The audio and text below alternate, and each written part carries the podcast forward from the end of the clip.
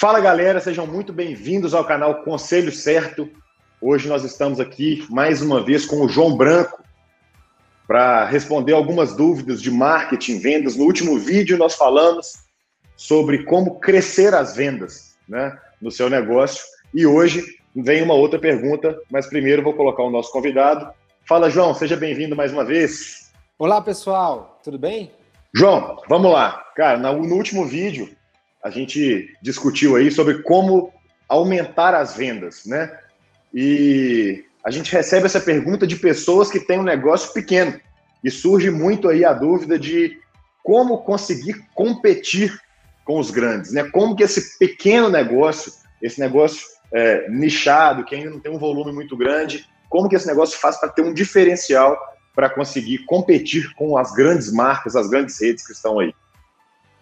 Pois é, hoje eu trabalho em uma empresa grande, líder de mercado, mas eu já trabalhei em negócios menores, já trabalhei em marcas que não eram líderes, produtos menores em empresas anteriores. Então eu entendo bem essa dificuldade quando surge essa pergunta.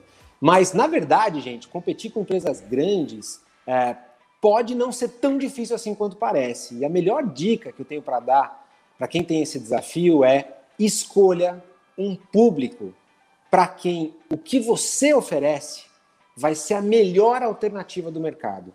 Escolha um público que você consegue satisfazer a necessidade deles melhor do que qualquer outro competidor do mercado.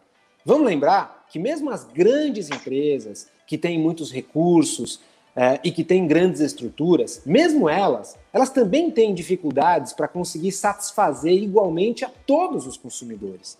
É impossível uma grande empresa conseguir satisfazer igualmente todos os tipos de consumidores do mercado, porque cada pessoa tem uma necessidade diferente, tem um hábito diferente, tem um bolso diferente, tem um sentimento diferente. E ninguém vai conseguir disponibilizar um milhão de produtos diferentes é, de uma forma tão, tão massiva, ou até mesmo se conseguir disponibilizar um milhão de produtos diferentes, algum outro aspecto no meio do caminho, seja no tempo de entrega, seja no relacionamento mais pessoal, ela não vai conseguir fazer tão bem quanto você. Então escolha um público. Esse público ele tem que ser grande o suficiente para sustentar o seu negócio pelos próximos anos, mas pequeno o suficiente para que você consiga começar por ele falando só com ele, falando de uma forma que só você consegue fazer.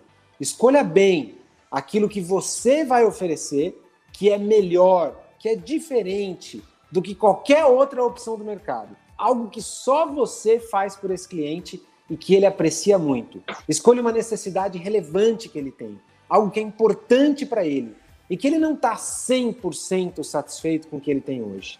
E aí você começa por aí. E com o tempo, você vai expandindo. E assim, nenhum outro concorrente, independente do seu tamanho, vai ser muito difícil para eles te bloquearem. E você consegue fazer com recursos limitados desde o começo muito bem. Com certeza, João. Isso aí, assim, mais do que você se tornar a melhor opção para o seu cliente, você praticamente se torna a única opção, né? Ele só vai enxergar você como a, empresa que se conecta com ele, onde ele consegue ter todos os anseios e desejos ali resolvidos. Muito legal.